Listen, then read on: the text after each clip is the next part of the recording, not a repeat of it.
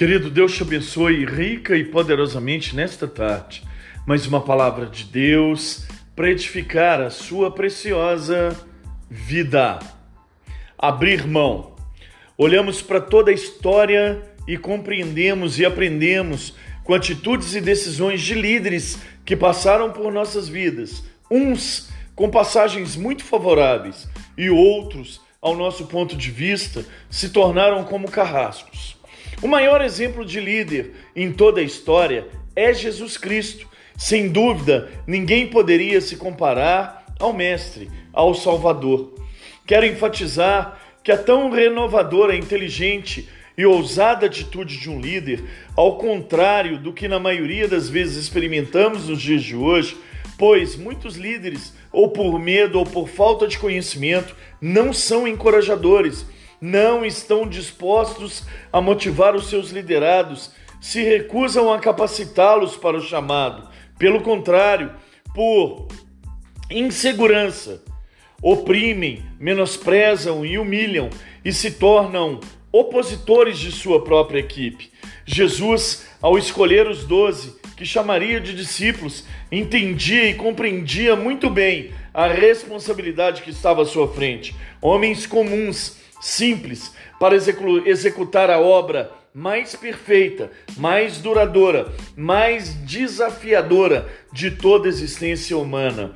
Influenciar e convencer o mundo em sua totalidade de pessoas sobre qual o verdadeiro propósito de sua existência. É claro que isso se refere a costumes, comportamentos, história conceitos, práticas, ensinamentos, vontades, desejos, prazeres e mudança total na forma de pensar. Nós, como líderes e liderados, precisamos nos perguntar todos os dias: como temos nos portado como líderes? Queremos pessoas em sujeição às nossas ordens ou estamos preparando líderes melhores que nós? Como liderados, como estamos nos sujeitando a uma liderança?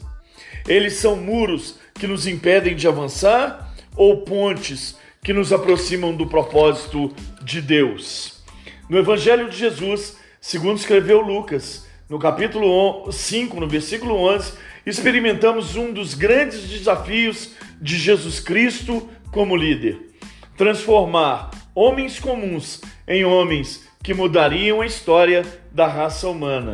Então disse Jesus a Simão: Não tenha medo, de agora em diante você será pescador de homens. Caminhando conforme um chamado e convicção de um propósito maior, experimentamos situações de muitas adversidades no que diz respeito a se relacionar com pessoas, sejam líderes e ou liderados, e é claro que tiramos ensinamentos e somos experimentados de uma forma sobrenatural por Deus.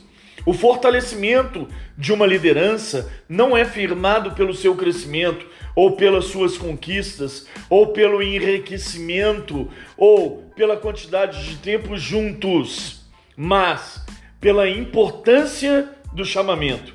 A Bíblia nos afirma isso.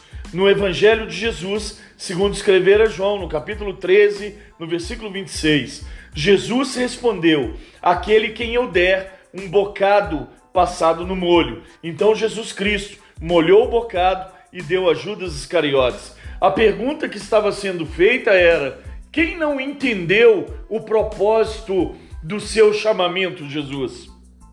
Judas tinha o melhor professor, o melhor amigo, o maior líder, o maior ministério, a mais linda obra do mundo. Andava, comia, dormia e experimentava com o próprio Criador.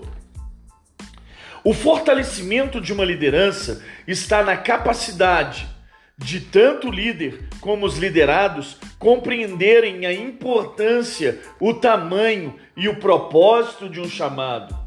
Precisamos lutar contra alguns impedimentos. Medo de perder o que nos foi confiado.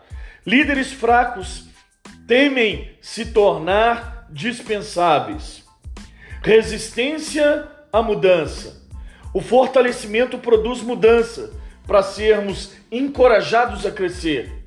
Falta de autoestima.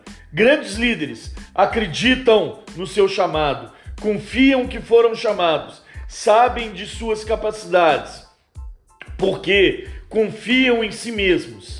A mudança se torna um combustível.